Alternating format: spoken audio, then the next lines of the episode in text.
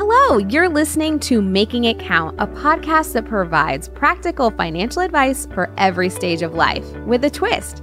We're your hosts, Christina and Will. We aren't financial experts, we're just like you, aka trying not to stumble our way to financial success. That's where our money smart friends come into the equation. You see what I did there, Will? Yes. I guess we need to add a bad pun disclaimer to our show description. Well, as long as we add a reality TV spoiler disclaimer as well. I'm there for that. You'll want to stay tuned for fun guest interviews, discussions around money taboos, and apparently corny jokes and Real Housewives references. Mm-hmm. That is so perfectly us. So together, let's make, make it, it count. count. Hello, everyone, and welcome back to Making It Count. Happy New Year, Christina, and to all of our listeners.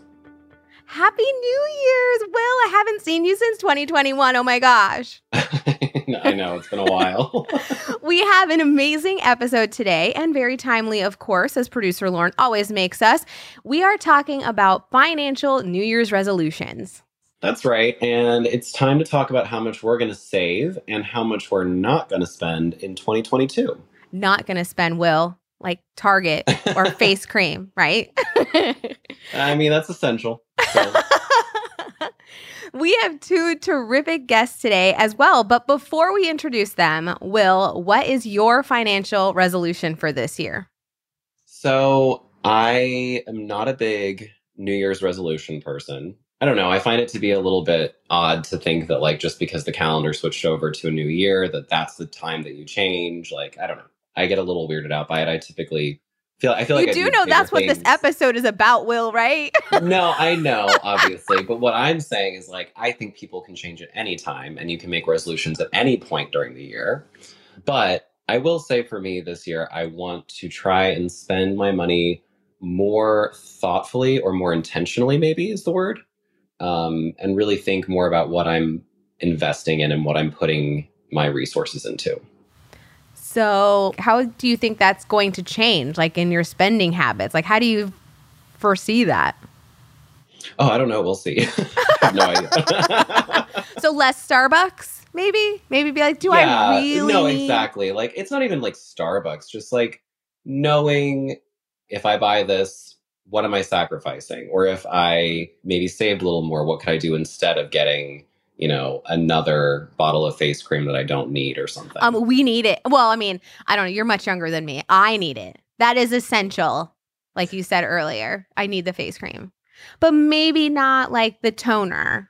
Like I don't need a toner. At least that's what YouTube tells me that I don't need a toner. But you know, well, it's they neither say here nor there. Now and then a month from now, they'll be like, you know, you have to have it. Exactly, or that my Micelle water or whatever. Like I don't know, whatever. Oh, I think that's complete. You know what? So, Christina, what's your New Year's resolution financially yeah. speaking? So, my New Year's resolution this year is because you know I already do my 13th mortgage payment. and yes. and I already put an extra 1% every year into my retirement. So that's automatically set. That's set it and forget it. So I, I've got those past New Year's resolutions check, check and check and check. For me, it'll be setting a set it and forget it amount of money to go into like a vacation savings account because we want to take our parents to Costa Rica for the first time they've never been. So I really want to sh- like show them a good time in like a country my husband and I love so much, and our kids we, they've never been. So saving for Costa Rica, baby. I love that. I love that you're actually like saving for something fun too, because I feel like yours are normally so practical, like the 13th mortgage payment and the 401k thing. Like, I like that you're doing something based around an experience. And that's what I'm talking about is like intentionally spending on something that has like value to your life, not just like stuff, you know? Yeah. Aw, thanks, Will. You mm-hmm. you were mm-hmm. actually nice to me. I know. Thanks. I was actually for once in my life.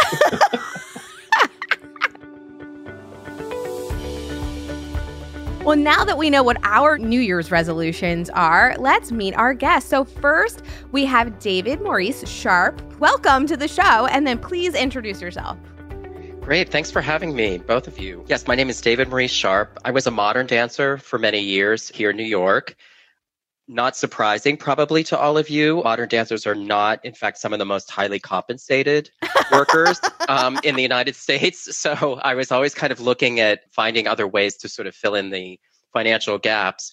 I was really fortunate to get a very flexible part time job on Wall Street, of all places, which helped sort of stabilize my finances, but it also um, allowed me to learn about investing both in the stock market and in the bond markets. So now, since I've retired from performing, I teach financial literacy workshops, primarily geared towards artists and other freelancers, so that they can find ways to use their investments and their savings to help support their career. That is so cool. Yeah, David, I'm a former tap dancer. Awesome. I love that we share that. I love it. Yeah, it it was a great career, but as you know, the financially not the most stable. well, Christina's been saying for years that she used to do tap dance, and I never seen it personally, so I don't believe it until I see it. Sounds One like day. there's a challenge there. One day on our TikTok account, maybe you'll see me do a couple of buffaloes or flap ball changes. You know, I would just... love that. I mean, I wouldn't even have to be in that video, so that would be even better. well, thanks, David. Well, welcome, David. We're very happy to have you. And we also want to welcome our second guest, Chelsea Connor. Chelsea, please introduce yourself. Hello, everybody. I am so happy to be here. I'm one of the lending specialists here at Addition Financial in our sales and member experience department. I have been in the financial industry for about six years now. Looking forward to continuing that. I do a lot of financial advising.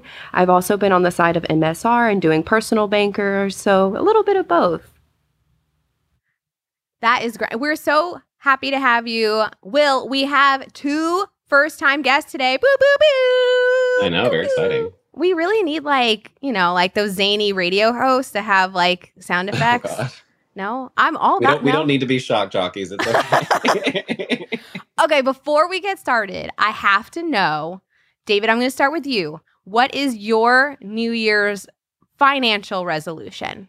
I guess I'm kind of boring because I usually have the same kind of type of financial New Year's resolution every year. It's that I really take the beginning of the year as an opportunity to really have a, a good look at my financial well being plan and to decide at least one thing that I can do that's going to strengthen it or move it in a better direction. When I talk to my students, I like to describe building your financial wellness plan as creating a mosaic where you're putting different tiles into place. So I usually take my New Year's resolution to be figuring out, okay, what's the next tile that would be smart for me to put into my financial mosaic to keep moving me forward towards my goals. I love that your advice is even like artistic. All right, Chelsea, what about you? Financial New Year's resolutions? Will he he hit the nail on the head. I am going to stop going to Starbucks every oh. day.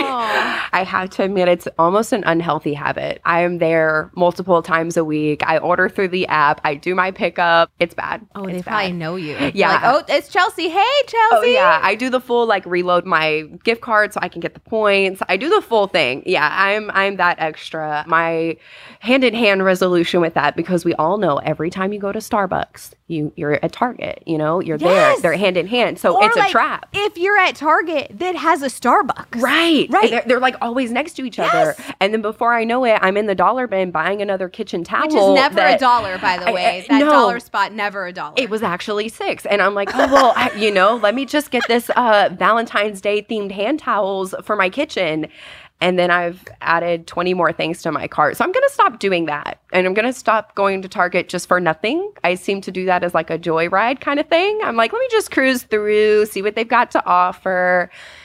Intentional spending, as like Will that. said. All right. Well, Will and Chelsea, I'm going to hold you to it. A month from now, I'm going to tap you and be like, hey, how's that going? And you're going to tell me it's going awesome. You only bought five items at Target. You'll catch me with the Starbucks in hand when you ask me. All right. Well, we're so excited to jump right in. And Will, Lauren has you asking the first question. I'm very excited. I, I see you. favorite. Lauren. Favoritism. It is. It clearly is. so let's start with a big picture question. And obviously, everyone just heard me say I don't really believe in New Year's resolutions. But, David, is it a good idea to make financial New Year's resolutions? And the simple answer is yes, absolutely. Often when it comes to our finances, people like, you know, kind of try to shut their eyes and say, oh, maybe someday in the future it'll take care of itself and I don't have to do anything. And it never does. So it's important to address it, even if it's a bit uncomfortable for you. The important thing particularly when when you're working with finances and making resolutions with regard to your finances is to make sure that you stay realistic. So, for example, if you want to say, I want to start saving money, you don't want to go out and say, oh, make it really grandiose and say, I'm going to save $10,000 a month and I'm going to be great, right? Because pretty soon within a month, you're going to say, well, this really sucks. It's not really working for me. And then you stop doing it. So, my advice is usually start small. So, if, if your goal is to, to save money, start saving $10. You can always increase it later. So you want to start with something that's very manageable for you. Another tip is to try to automate it as much as you can because then you don't even have to think about it, right? So if it means that you're saving money, if you just automate, make a monthly automatic transfer from one account to another savings account or something that you don't use as much, that's a great way to sort of make sure that you stay on track and keep to your financial resolution you can also you may think okay do i have one financial goal that i'm trying to i really want to accomplish? Like cutting down your spending that will and chelsea were talking about. So maybe you say okay maybe i'm still going to go to starbucks but maybe not as often. I'm going to cut out one starbucks every week and i'm going to take that money and throw it into a separate savings account. So really be specific keep it realistic and make it very manageable. David i'm a big proponent on the set it and forget it method. Like Absolutely. If I don't have to move it and it does it automatically and it doesn't even make it so I can spend it, I'm with you. I I preach that on the top of the highest hill I can find in Florida. It's a total game changer because then you don't forget ever. And the second thing is you don't like hit that month where you say, "Well, I guess I supposed to save money, but I'd rather spend it on in Target." So for those $6 uh Valentine's yeah, Day exactly. towels. Christine, I love that you said the highest hill in Florida because it's a very, very Low short hill. hill. I don't know. Somewhere in the middle of Florida, there's got to be like a. I think our garbage mounds are the tallest. I'll climb whatever garbage mound I can find to let people know that David's right. Set it and forget it. I love that. So, David, you mentioned about making goals, and I think the big thing that I want to take away is realistic and achievable. So, let's talk about SMART goals. And we've talked about them before, but I think we need a deep dive and maybe remind our listeners what SMART goals are. So, Chelsea, what makes a SMART goal? So, SMART is actually an acronym. Um, the acronym stands for specific, measurable, achievable, realistic, and time bound. A good example of this is saying, okay, I'm going to save money this year. We all want to do that, right? That's everyone's plan. But that's really vague. There's no time frame around that. There's no dollar amount. It's kind of just saying, okay, I'm like I'm going to lose weight this year. You know, no, what does that mean? No actual yeah. plan in place. So a smart version of that goal would be to say, I'm going to save 10% of my salary this year, and by the end of the year, I will have $6,000 saved. That's a really specific goal because you have a target amount, you have a time frame, 10% is realistic for some people and it's really good. It's achievable. It's also an option that you don't have to break the bank for. You know, 10% is that's doable for most people. The realistic part is where we come into kind of a hurdle. Everybody's financial situation is different. So some people may not be able to save, you know, 10%. They may not even be able to save 5. So start with 1. You know, start with what you can. Um, don't beat yourself up if you can't hit that goal right away. We're all on a learning process. Be gracious with yourself, but also hold yourself accountable. Mm-hmm.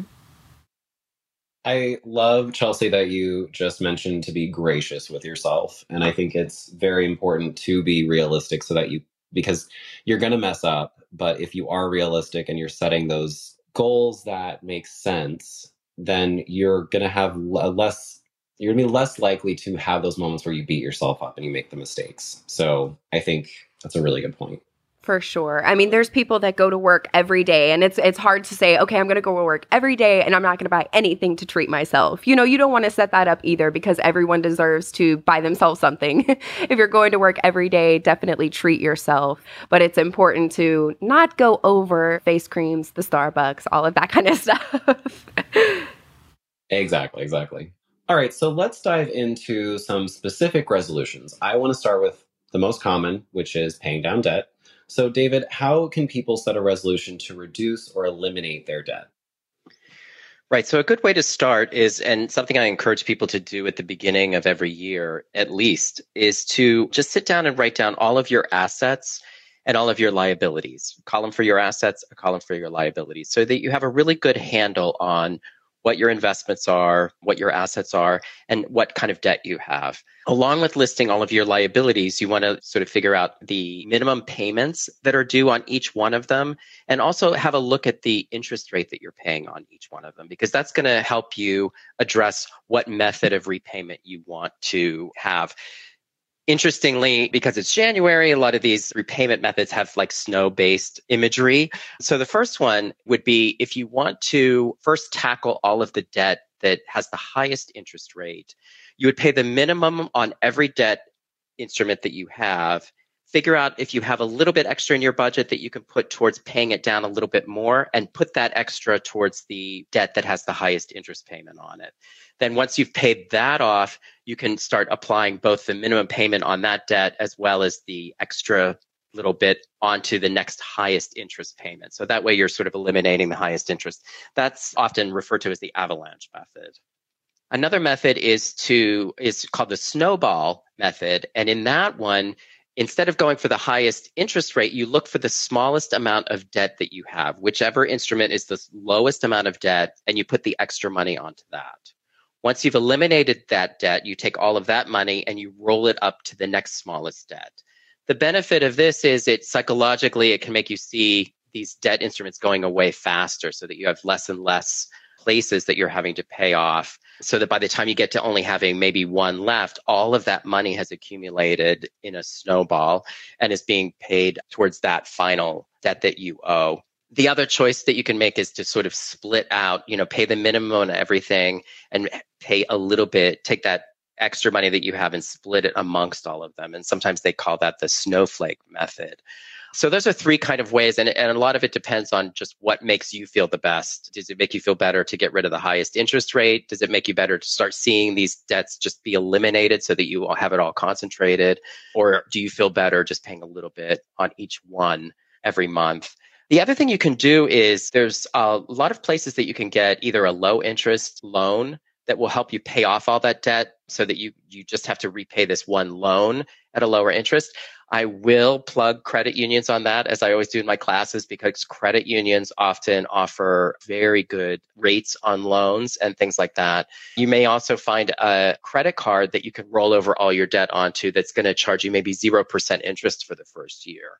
And then you can pay that off as much as possible before the interest rate starts to kick in. So those are some thoughts that you can can help you sort of manage your debt. Chelsea, you work with credit union members all the time. Have you seen that being really helpful for members? Oh, absolutely. I always tell our members credit cards are one of the quickest ways to build your credit. They're also one of the quickest ways to destroy it because credit cards can tend to get away from you. You don't have a fixed payment every month, you know, you just have a minimum. And what happens is people will just pay the minimum and it's very hard to get yourself out of that hole. So, David is exactly right. Credit unions is the best place to go. Debt consolidation is going to be your best friend. Rolling that all into one, that way you know at X time, I will be completely debt free. My payment is this every month. It gives you a really, like we said, smart, you know, a time bound, specific, measurable, achievable, realistic goal for yourself to do that debt consolidation. Well, that is terrific advice. And then a topic that I know debt is a big New Year's resolution. I notice like for us, our mortgage is the highest thing, the highest payment that we have to make every year or every month. Chelsea, is there a way that I can reduce my mortgage payment or even decrease how long my mortgage is by using a goal? Oh, absolutely. And exactly right. The mortgage is most everyone's biggest bill. So you can do this a couple of ways. And I heard you mention it earlier. So mm. I think you might be onto something. but uh, for those of us who are not doing that, Most lenders will allow you to make a principal payment at any time. Keyword is most. So you want to make sure with your lender first that you are able to do that. But you can add a little bit extra to your payment every month and apply that to your principal balance. What does that mean, a principal? Like, what does that mean? So the principal balance is actually what you owe. This is not including the interest that you're being charged for the loan. This is just the base amount that we're talking about here. And as we all know, interest is calculated on your principal balance. So the higher that your principal balance is, the more interest you pay. In order to not pay so much interest over the life of your loan, you make principal payments to therefore bring that amount down. So, there's a couple methods you can do. You can take your monthly mortgage payment and just divide it by 12. So, for example, let's just say your mortgage is 1800 if you pay $150 every month extra, by the end of the year, you will have made those 13 payments instead of 12. That's me. Yes. That's what I do. Yes. and I set it and forget it. David, you'd be so proud. I set it and forget it, and I never have to look at it again. Yes. So, but we have other people that get paid maybe biweekly, you know, every other week. So, if that is your case, you could do 26 half payments over the year. That has the same result. You still make those 13 payments over the year. So, if doing 150 or, you know, whatever that amount is, if that's not feasible for you, you can break it down. So, just make a payment every time that you get paid, and that will give you the same result by way of anecdote, I just wanted to jump in for one second.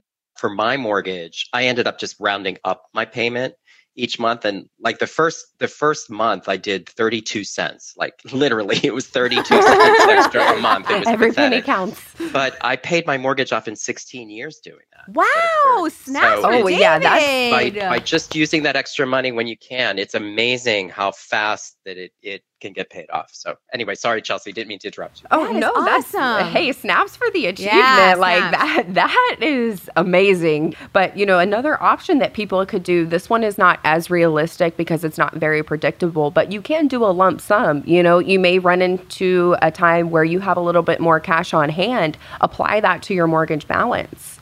Or maybe when tax season, you get exactly. money back during your taxes. I don't know. I mean, anything, you know, tax claims, they do another stimmy, you know, anything that happens, you can use the, any extra funds that you have to apply to your mortgage, being that that's your biggest loan. That's a lot of people's goal is to pay that thing off quicker. So mm-hmm. he is right on the money. Snaps. Snaps. yeah, that's amazing, David. Christina is very jealous. Christina never lets us forget that she uh, makes 13 mortgage Stop it. hey, that 13th mortgage payment is going to, I'm going to pay off my house almost two years earlier than I would have without doing that. So I'm and trying. I'm very proud of you for that. Thanks, Will.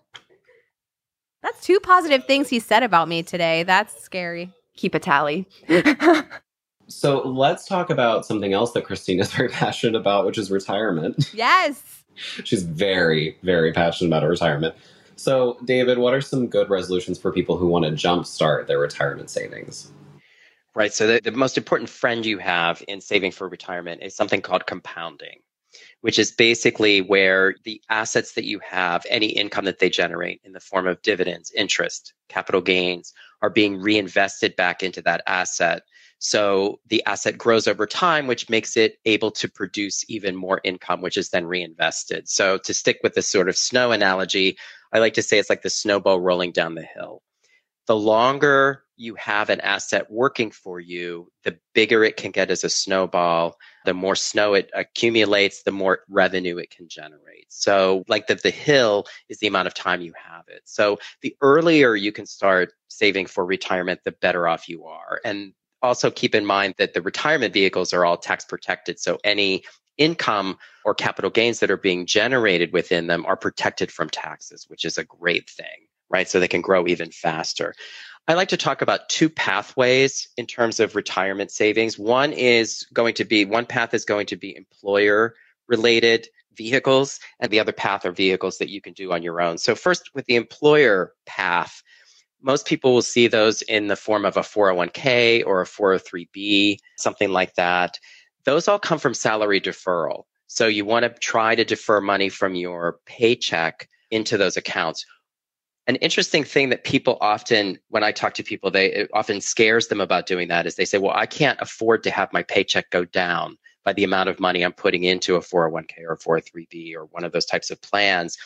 Because it's a salary deferral and the money's coming out of your paycheck before they calculate taxes on it, your paycheck is not actually going to go down by the amount of money that you put into and defer into one of these plans. So, for example, if you say, well, maybe I'll try to do $10, if you defer $10 away from your paycheck into your 401k, 403b, then they're going to calculate taxes on it. So your paycheck may only go down by 7 or $8. It's not going by down by that full amount. So that's a really important thing to keep in mind and that often scares people. The other thing to look out for in these employer based plans would be if the employer is actually making a match on it. And a lot of times, what the employer will agree to do is say, for every dollar you put in, we're going to put in X amount of money. So they may say, for every dollar, we're going to put in a dollar up to a certain percentage of your salary. You always, always, always, if possible, want to try to make sure that you defer at least enough to get the maximum amount of the match that your employer is giving you because basically that's free extra money that they're giving you. Again, with, with these sort of salary deferrals, you want to keep it manageable because if you're very far away from retirement, keep in mind you're not going to be able to touch these assets until you reach at least usually age 59 and a half. So I like to say money that you put into these retirement vehicles is money that you just kind of think of it as money you spent and that you're not going to use until much, much later on in life. The other path are the ones that we can control ourselves, which are usually in the form of individual retirement accounts, better known as IRAs. There are tax advantages. Those are after tax contributions. So the money you put in is actually that money. That's the money that you're putting in. It comes from earned income. And there's a couple different kinds of those. You can have both. You can have both a salary deferred 401k, 403b, and still make contributions to individual retirement accounts. So try to do as much as you can without hurting yourself because, again, they benefit from these tax protections and they also you benefit the longer you have it there the longer a period of time they have to take advantage of compounding which is going to be your new best friend generally the advice is if you are pretty far away from retirement age, which is usually we're not going to retire at 59 and a half, but that's as soon as you could use the money. You want to maybe skew your investments towards more risky stocks.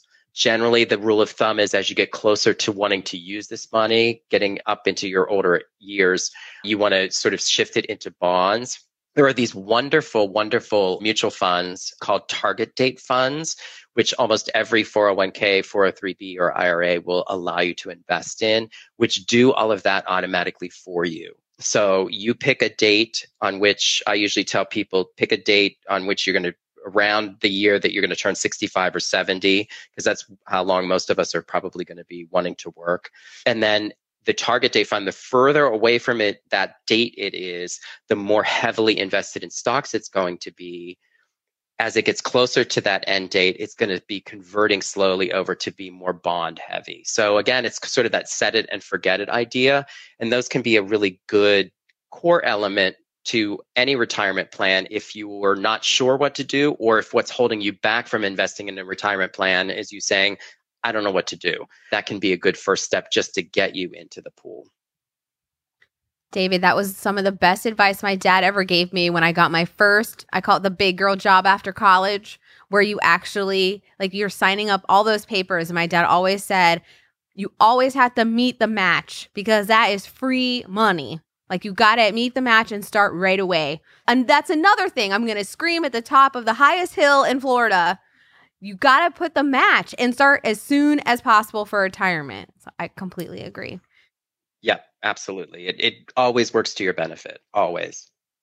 So, speaking of savings, we're going to pivot a little bit. We were just talking about mortgage and how to save money for a mortgage, but let's take a step back. Buying a house, buying your first house, buying any house. Chelsea, what is the best way to save up for that crucial down payment? Oh, yes. the down payment. So, buying a house right now is like one of the number one stressors for people right now, just because of the climate that we're in right now. Um, so, the first recommendation that I would say is to start saving your money in a higher yield account. What that means is put these funds into a money market or an account that will generate a little more interest than just a plain Jane savings. We all know the rates right now are just definitely not where they used to be as far as the savings yields go. So I wouldn't recommend just putting those funds where you're going to earn, you know, 0.05% interest. You want to get a little bit more out of your money. So let your money sit and make money for you, right? Why not? Another option to do that is actually making a budget. David hit on this earlier, you know, writing down your assets and liabilities, which good place to start, but also taking an account of the miscellaneous spending. That's where I always fail in my budget. I, am like, oh, I'm going to make this. I do this all the time too. Like once a month, I, I'm like, okay, I'm going to make a budget and I'm going to stick to it. And what happens is I just a lot, I call it entertainment okay, well, entertainment's a lot of things. I mean, is entertainment me eating out or ordering in these random trips to Target? Is this me going into Sephora and buying all the makeup samples? I mean, entertainment is really a broad, you know, thing. So you want to make a budget that actually allots money for those things, but still allows you to save. So definitely eating out is also a guilty thing, uh, especially on the weekends. I am horrible at that. So I try to limit myself so I can get towards towards that move of buying a house. You know, and I, you have a daughter, so I it's like do. you have to entertain her somehow. And, and she loves pizza, and, See? and like she's just like, mom, pizza, Publix, like you know, she just she loves Publix. We live pub around the sub, corner. mommy, pub sub. Yes, the little chicken bites, man, those are her favorites. So I'm like, okay, we've really gotta gotta nail that down. Maybe we'll do some frozen chicken nuggets, you know, things like that to to get us on the right track because we are renters. We are in an apartment. We have not purchased a home yet, so this is something that that I will be doing in the near future myself. Something that I want to explain, and this is really for first time home buyers. So, even though, like, the myth, you know, word on the street, if you want to call it that, is that you have to put down at least 20%. That is not always true. It depends on the loan program that you're applying for plug to Addition Financial, we have programs where you can put as little as 3% down depending on what profession you're in. There's also VA loans where you're not required to put anything down. I mean, there's so many different programs where, yes, it may benefit you and your payment wise to put down that much, but if that's not an option for you at the moment, you can do what you do now, put down the minimum. A few years down the road, you can refinance once you've reached that point in your loan. So don't think that, oh my gosh, I have to save up 20 grand to get in this house. That's not always the case. So do your research, look into the programs, and find a lender that will work for what you're looking for. So, Chelsea, another thing that I think I should put this in my financial resolution is like you have a child, I have two. So, David, I need to save for college because I'm hoping that both of my children, I mean, they may not go to college, they may take different routes, which is perfectly okay, but they may both go to college. So, what's the best thing that I can do? And Chelsea, who has a young daughter, like, what's the advice that you would give so we can start saving up for our kids' future college? Definitely. And we know that future colleges, if, if prices continue to escalate, um, it, it's a frightening prospect. And we also know from hearing in the news that student debt is reaching catastrophic proportions. And so, how can you sort of prevent prevent yourself from being in that position of having crushing student debt? There are a couple accounts that you can open which will again allow you to defer money and get some kind of a tax break on it. It will grow tax free, similar to the retirement accounts, but accounts that are specifically geared towards higher education and educational expenses. The most common type is called a 529 account, and those are usually state sponsored. You want to check with the state that you live in to see what the regulations are surrounding it, but usually you'll get a break on taxes from the state up to a certain amount that you can contribute to it. They'll usually give you the opportunity to invest in a variety of different kinds of assets. Some make it really easy and they'll say, Do you want to be in a conservative mix? Do you want to be in a more aggressive mix? So that you're getting exposure to the stock and bond markets for a little bit more bang for your buck than you're going to get from the interest on simple cash payments. Some other thoughts are there's there are things called Coverdell accounts that you can look into as well. And also some colleges will allow you to prepay tuition ahead of time so that you can sort of lock in today's rates but that would necessitate that your child knows where they want to go. So those are definitely some places to go. I would also very much recommend looping your child into it when they're ready to. I think we can all agree that financial literacy is is just not really taught anywhere in this country to the extent that it should be. And the sooner you can start teaching children about financial literacy, the better. So maybe when you open one of these accounts, when your child becomes old enough to be sort of more cognizant of spending and spending habits and things like that, you can say, look, here's what we're doing. We're putting money aside to pay for your future education and here's how we're investing it and here's what we're doing with it maybe you could start on your own a sort of savings account or some kind of investment account that you could put a little bit of the money that you get from either your part-time jobs or your babysitting or whatever you're doing to go towards some of your spending money that you're going to want to have later on for university. It really makes a huge difference. One of the things I do for, I have five nephews and a niece. And when they turn 16, I open up a stock account for them and start putting a little bit of money. And my mom and my other sisters help put money into it as well. And then I send them the statements every month. When they turn 21, I actually then turn the portfolio over to them. And actually, I, they they technically could take control of it at 18, but don't tell them because we make them wait until 21 because I figure they, they need a little bit more time to sort of mature into it.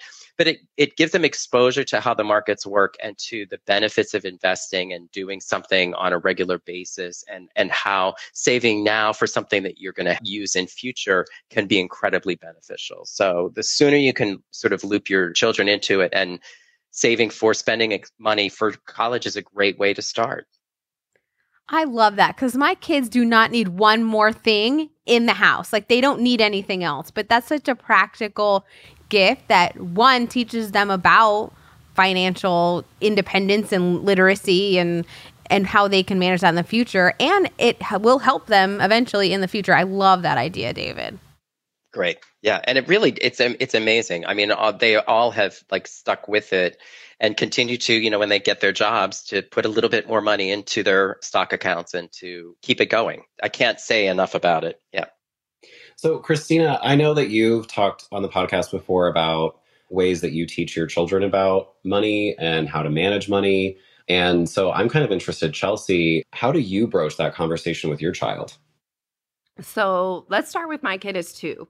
So she's two. So I mean, our conversations well, about about money are um they're slim, but my mom has a habit of like giving her dollar bills every time that she comes to visit us, and my daughter will keep them and put them in her little fake purse, and she keeps coins. Like anywhere we go, if she finds a coin, she's like money and keeps it. So there we go. so that's no, as far as um, yeah, that's as far as financial conversations we've got. And I will say college seems like light years away for us, but it's never really too early to at least get it started, you know, get the conversation out there. As mentioned in the Taboo podcast about like how it's not really common to like talk w- about money with your family. I mean, it's just not something my parents didn't do that. My parents are horrible money managers.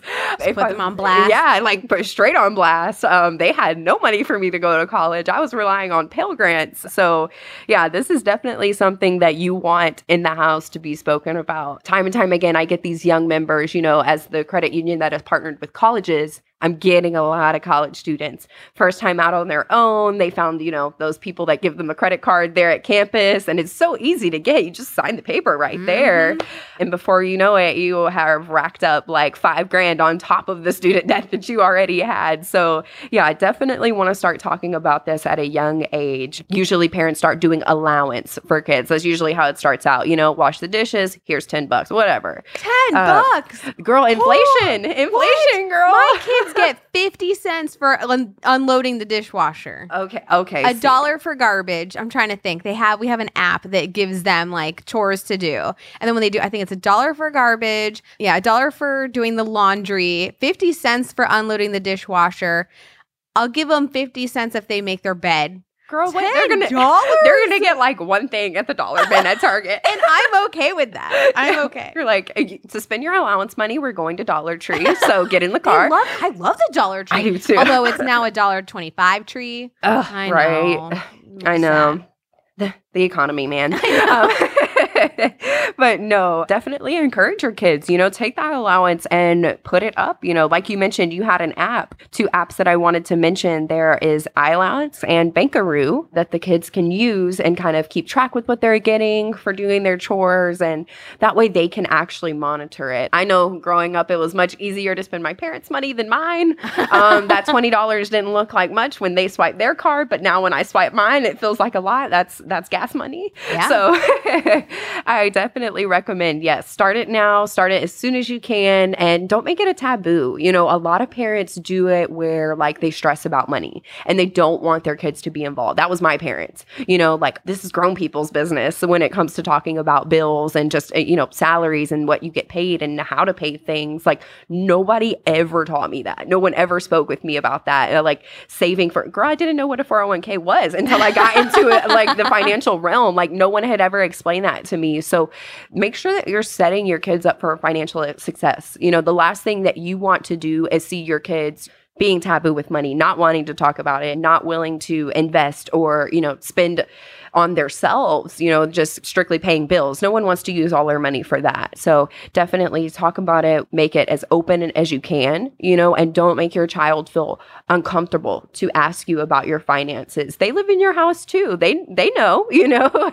so be open with them, share and enlighten them. Definitely if you're looking to for the kiddos, here we have the kids accounts. Get them a kids account set up. Get them their fun bucks, you know, like let their little allowance start making them money and then they can come withdraw their fun bucks and spend it. You know, make it a game. Yeah. We recently had to share with our kids that Wi-Fi costs money. like yes. they think that like internet is free. And it's like, no, internet is not free. Would you like to see my bill? Dude, TV is I'm not free. you. Disney Plus is not free. So because it's things they don't see us paying it. It just automatically happens. So they just think these things magically happen and we get to use them. Like so, Disney yeah. Plus comes with the TV. Right. Like you paid for the TV, so it's Right. just it built in. right? Exactly. Yeah. so having, I agree, having those conversations, letting them know, and we've talked about it before on the podcast, like when you use your car- credit card or debit card, like talking them through, like it's the money is in the plat. Like there's, yes. I don't use cash. Me Like, either. I don't know. Will and David, do you guys use cash? Like I don't use cash. You think I use cash? I still do a little bit. I don't know like anybody that really uses cash anymore, except my mom. I mean, I do she's keep like- a she- little bit on me just in case because there are, you know, there are situations where you need cash for something, but not much. No. I agree. I mean, we're definitely moving away from using cash, but the advantage to using cash sometimes is you're much more cognizant of how much something costs when you use cash, right? Because if you spend 50 bucks, if you take 50 bucks out of your wallet or your purse and spend it on something, it has a much different import than putting $50 on your credit card. Yes, that is true. Except, do you guys know what Will likes to do? He likes to go out with his friends and then take the bill for like put it all like put all the drinks on his credit card and have his friends Venmo him so he can get the credit card points. ah, smart. Isn't it? Clever. Very. As long as they pay you, it works really well. He's But like, I, I, need actually those did points. recently have a friend who did it to me. We Ah! we went on a little group trip and we had an Airbnb. He took care of planning everything and then was sending out Venmo requests to everybody for our portion. And somebody was like, "Oh, it's going to be, you know, like $100 a person or something like that." And I got a Venmo request that was 101 and 26 cents. Like it was to the penny what I owed him. And then I got a follow up because apparently they had like billed something extra to us, and I got twenty dollars and thirty three cents as another request. I was like, oh, this this one is a professional at this. I love it. he was going to send you an itemized receipt. yeah. We're gonna get like some faxed over invoice and like on the car or carbon copy paper so everybody everybody has a receipt. I love it. So, one of the resolutions that we've been hearing a lot is to cut spending. That's typically the most common besides saving more, it's to cut spending. So, David, what are some ways that people can create specific goals around spending less? Sure. So Chelsea earlier touched on having a budget and sort of figuring that out. I like to, another exercise I like to have people do at the beginning of the year is calculate out their monthly expenses, which I refer to as your monthly nut. So figure out how much your monthly nut is. There's a couple of ways that you can do that. One is just to sit down and write down all the expenses that you typically incur in every in any month and add that all up. Another way is to spend a month or two actually writing down every single purchase that you make. What this does is it makes you much more aware of where you're spending money, right? So if you're if you're writing down your purchases, the mocha cappuccino from Carmelita, whatever that you buy from Starbucks is going to start popping up a lot. And you're going to say, oh, wow, maybe I could cut one of those out. Or the Target purchases are going to really pop out at you. So being cognizant of where you're spending your money and of how much you need to spend each month can really be a good first step. So if you're making more money, which we hope we are, than we're spending in our monthly nut, then you can say, hey, wait a minute, I have got an extra like two or three hundred dollars extra over my monthly nut that I'm earning from my paycheck. So maybe I can put that, funnel that towards debt repayment, funnel that towards investing, to so building assets, funnel it towards an individual retirement account, something like that. I tend to like to keep track of my spending um, through Excel spreadsheets because I'm a little old fashioned in that. Some people hate Excel spreadsheets. Old school, I know. The newest way, of course, are apps. There's apps for everything. A very popular sort of spending app is Mint, which is used by a lot of people. So basically, you want to find the thing that's going to work best for you. I've actually, you think I'm old school. I've had people come up to me and say, I just keep a notebook and write everything in a notebook. And I was wow. like, okay, I'm like at least one step digitally beyond that. so you want to find what works best for you. And again, just like we were just saying with with spending money, when you spend $50 in cash as opposed to spending $50 on a credit card, being cognizant of where your money is going and how you're spending it will help you to take better control of your spending habits. I think that it's also really good to add in here regarding like budgeting apps and budgeting tools I used Mint a long time ago at one point, and I, I personally didn't really get very far into it. But recently, I got into one called Simplifi, and it's been to me more helpful running a household budget. So between me and my husband, figuring out the entire picture because it's really difficult to understand exactly where everything lies, especially as we've gone into the journey of combining our finances and our money is not really something we can separate from each other anymore. So that's just something I want to plug is like I can go into this app and I can see everything very quickly and I don't have to be asking him, okay, well, how much is in your retirement account and how much is on this credit card and how much is over here? It's very quick for me now to see, okay, here's exactly where what we've got everywhere in terms of assets and liabilities. And here's the projected cash flow kind of thing. So I personally really like it. It does that. This particular app does cost like I think forty or fifty bucks for a year, but the advantage is you don't get ads or anything like that. So I just I'll plug that one. We're not we're not getting any sponsorship money, but I'll plug it. And you said it was Simplifi. Will? Yeah, it's called Simplifi with an I at the end. Um, it's by Quicken, actually. Well, this is our last question before our quick fire round. And this one's going to Chelsea. If there's anything the past two years have taught us, it's the importance of having that emergency savings fund. This past two years has been a roller coaster for so many people. Chelsea, if people don't have an emergency fund, how do you create one and why should they create one? Oh man, yes, yes, yes. My emergency fund has saved my behind more time than one. so, uh, definitely recommend having that rainy day fund. You know, I like that Will hit on marriage and combined finances because that's something that you don't think about. You know, I may not have an emergency come up where I need to dip into it, but my husband might. You know, anything can happen for the both of us. And that's something you also want to take into consideration. Something can happen to our daughter, you know, anything can happen. So you're not just doing an emergency fund for yourself, like, oh, let me have a couple hundred in case I get a flat tire you want to make sure that you can save your behind if something really goes wrong. Like we talked about the last two years, COVID, it's here, it's real, it's still here, it's still, you know, affecting a lot of people. And not all of us are blessed to have a job where we have the sick time and we have the ability to still get paid while we're not working if that if you don't have that benefit you have to have funds to keep your ball rolling. You don't want to get you know behind while you're also sick on top of that then that's just a huge stressor. So a savings fund i mean you at least want to have and i know this is a stretch for some people i mean at least three to six months of a nest egg to where I can use this money and pay my bills if something happens.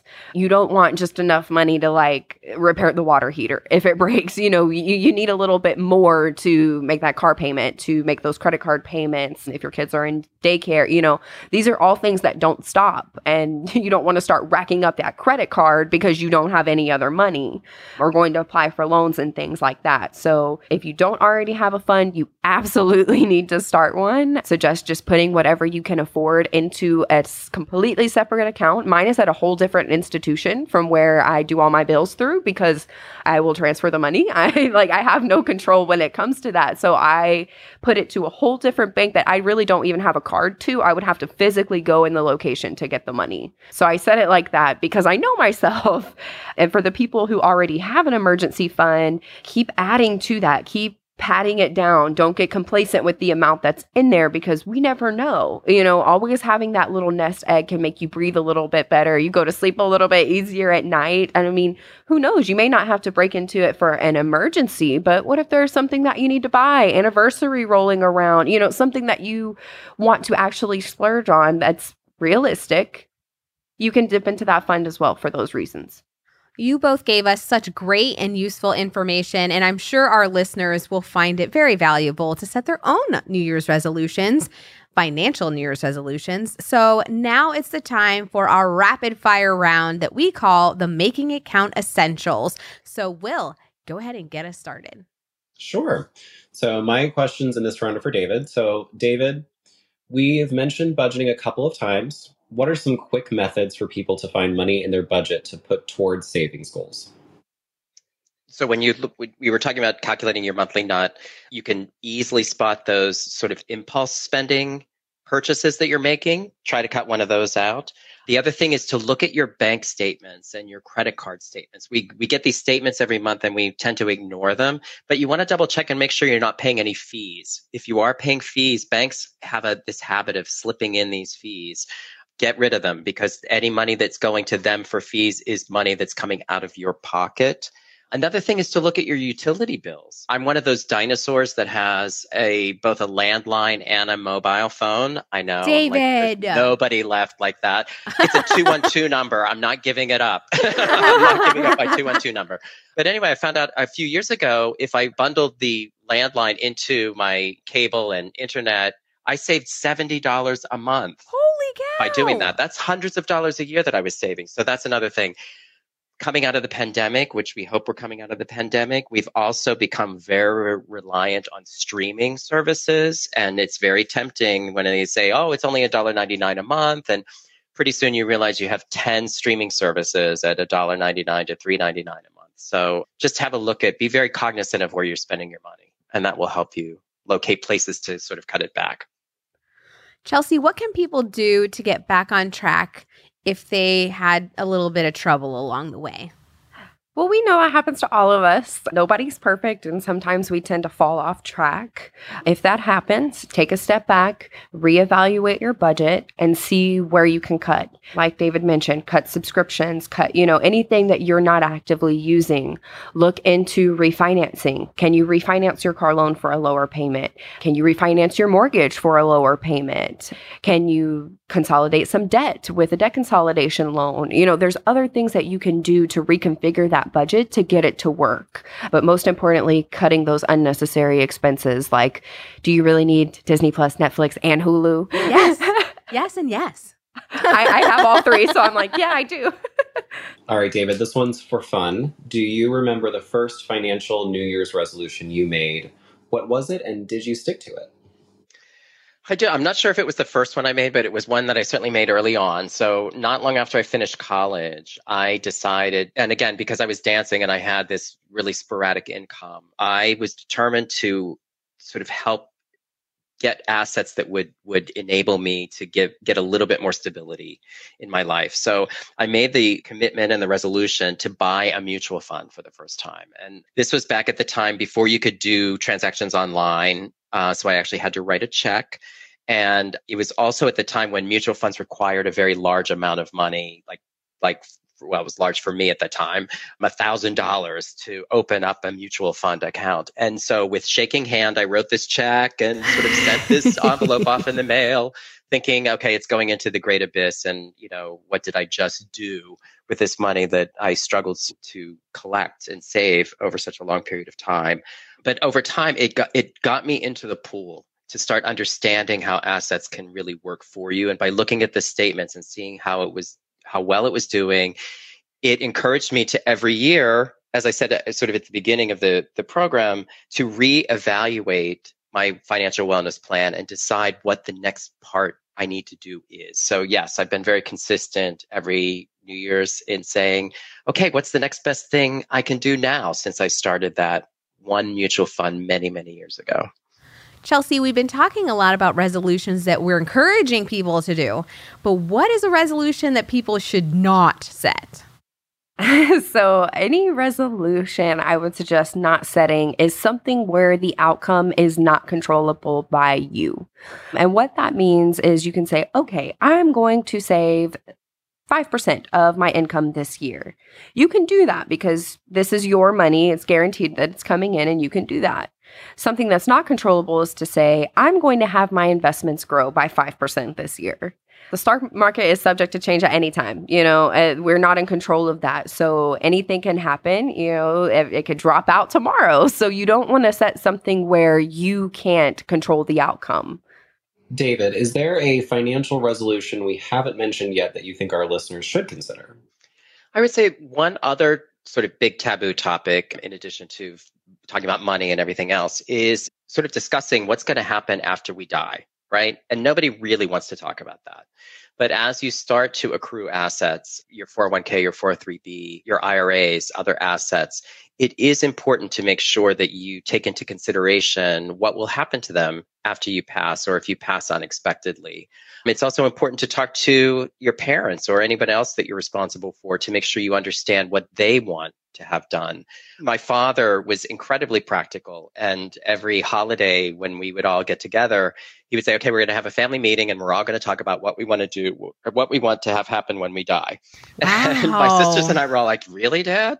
you know, Merry Christmas. And Wait, I was about what? to say Merry Christmas. Let's yeah. talk about dying. Um, but I will say, you know, we did it in a very sort of lighthearted way to say, you know, this is what we want and this is where, what we're, where we're at and this is, you know, how we want to do it. And when my dad did pass many years ago, I will say there was no question as to what we needed to do and what he wanted done and where everything was and how to take care of it. So it made his passing so much easier in that we didn't have to figure a lot of things out. So that's a really important thing to do to make sure you have, as well as powers of attorney in case you become incapacitated and health proxies in case you need someone to make health decisions. So it's not the easiest topic to to broach at first, but once you've started to talk about it, it will make a huge difference in the long run and become a little bit easier to discuss. We actually have a great episode on that topic in season two, all about estate planning and the importance of estate planning. That is a really like you said, it's a tough subject to talk about, but your dad having those conversations was almost like the best gift he could have given you and your family because exactly. that is such a stressful time. I that's exactly. so cool how practical he was. Chelsea, you get the last question. So excited. All right. So this is a fun one. David got a fun one. You get a fun one. What was your best financial New Year's resolution you have ever made and why? Oh, here we go. So, my best resolution that I have ever made, and I actually made it this year. So, we were talking earlier about cash. I am very guilty of the one that just swipe, swipe, swipe. I don't even look. I don't want to know. I don't check it until like the end of the weekend because I don't want to see that. so I don't want to see that negativity. So I just, I am the very, you know, swipe, swipe, swipe. Just use it. It's there. Whatever. The card's not declining. It's good. and then I just move on. So I made a plan this year that for my spending, you know, my extras, my eating outs, my Uber Eats, uh, all that kind of stuff, I want to allot that for like a cash budget more so. So if I go to the store, I spend it, it's gone. You know, just like David is saying, because it, we live in a virtual, you know, society now. Uh, everything is done electronically. You know, people don't pay their bills in cash anymore. I mean, I say I'm old school. I'm not like spreadsheet style old school or like landline old school, but now, now, now, I, now. I, I don't. Uh, I don't do the set it and forget it method. I do like to pay my own bills at my own time, so I am a little bit more frugal when it comes to that. I'm very that F mindful. word. Yes, the F word, as previously mentioned. But I do like to keep track of it like that, and I think for other, you know, young adults like myself, it's so easy. Apple Pay is like kind of the devil. It, mm-hmm. It's so easy. Mm-hmm. I just tap my phone and here's my yeah, money. Or my like, watch. Yes. Yeah. And, and, before you know it, I just, I didn't even need to bring my wallet in the store and I still spent the money. Like, yeah. so things like that are something that we, we have the to pay attention app. to. The Target app. I know. And then Cartwheel. They do it. How are they going to make a two hour pickup when no other place does that? So then you're left to choose Target. There's no other place that has a two hour pickup. And if you need it immediately, you're like, okay, Target it is. so things like that are something I definitely, I, I have set goals for myself. I am going to try to stay strict to them. One method I had previously heard about, it was from, he's like a famous guy. I can't think of his name right now, but he does the envelopes mm. where you put the money in the envelope, like this envelope is for this, this envelope is for this. I didn't go that far, but I made me two envelopes. so one is go. for like miscellaneous spending, and then one I was going to do like a treat yourself. So like maybe once a quarter, I will buy myself something. So nice. that, those are my resolutions. Well, thank you both so much. You've both given us a lot of valuable information. And now is the time when we want to give you both the opportunity to promote yourselves and tell our listeners where they can find you online. David, why don't you go first? Sure. And again, thank you very much for having me. This is a great thing that you're doing for your listeners. The best way to reach me is through my website, which is davidmauricesharp.com. There's an email address there and there's a form you can fill out if you have any questions. I'm more than happy to answer questions if people have them. It also updates you with information about upcoming workshops that I'm teaching at various organizations. I also have a book out called The Thriving Artist, which is a kind of primer for saving and investing geared towards artists and other freelancers to sort of help them find ways to use their their financial well-being to support their careers. That's awesome, David. Thank you so much. And thanks for being here. Maybe we get to have you again on the show. We would love that. I would love that too. Yes, anytime. Chelsea, you're next. So, how can our listeners find out more about you? So, anyone, feel free to come visit me here in uh, Addition Financial. I am in the Lake Mary location. You can also reach out to me via email at cconnor at additionfi.com.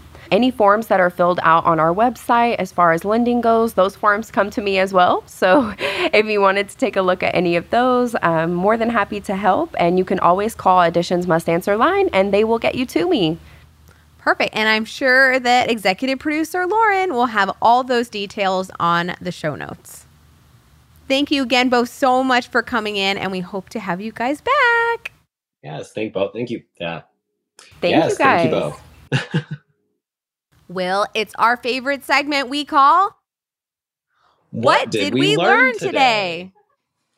So, for me, the biggest takeaway from today's episode, I think, is just starting small and like David said, finding those small things that you can cut out of your spending to make a difference. And and I really loved his analogy of like just start really small. Don't make it a huge thing. I think he said something about in his mortgage payment, he started overpaying his mortgage just by, you know, 32 cents or something.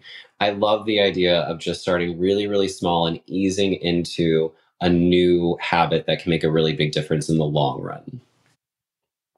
Yeah, definitely. From for me, this episode, and both Chelsea and David mentioned it, it's writing down your assets and your expenses. And I think when you really see how many times you go to you buy an Amazon, like I'm Amazon guilty. Every time you go to Target, like once you see it, you you don't know what you're doing until you you know you don't know what you don't know. And when you put it down, even on writing it on paper, I think it's very in like it leaves a big impression. So I really like that idea and I think I might I'm scared, but maybe I'll try it. I don't know, I'm kind of scared, but uh, may some ignorance is bliss sometimes, but in this case, it's not. no, no, not a good thing. finances. All right. Well, at the end of every episode, we like to leave our listeners with a resource that they can use to make it count in their daily lives. So, Christina, what is our resource today? This one actually does not have a ridiculous title, which I'm very disappointed about. I I only like the ones that have ridiculous titles. Agreed. So this one we've shared before, but it is a it's one that we're just going to keep plugging because it's so great and Chelsea mentioned it. It's starting smart goals and and setting the the smart financial goals which Addition Financial has a worksheet that will help you actually achieve them and you can write them down and all of that. I think the name for this one should be the Addition Financial Smart Financial Goals worksheet you can use to help set and achieve goals. Yes, I love that. Lauren, take note. That that's perfect. Yes, no, I agree that everyone should download that, and producer Lauren has put a link in the show notes as always. Thank you all for listening, and we'll see you next time on Making It Count. And that's a wrap on this episode of Making It Count. If you learned something new, were inspired to reach your financial goals, or just found us entertaining, please subscribe, share, or rate and review us on your favorite podcast app. And don't worry, we'll be back soon with another new episode of Making, Making it, Count. count.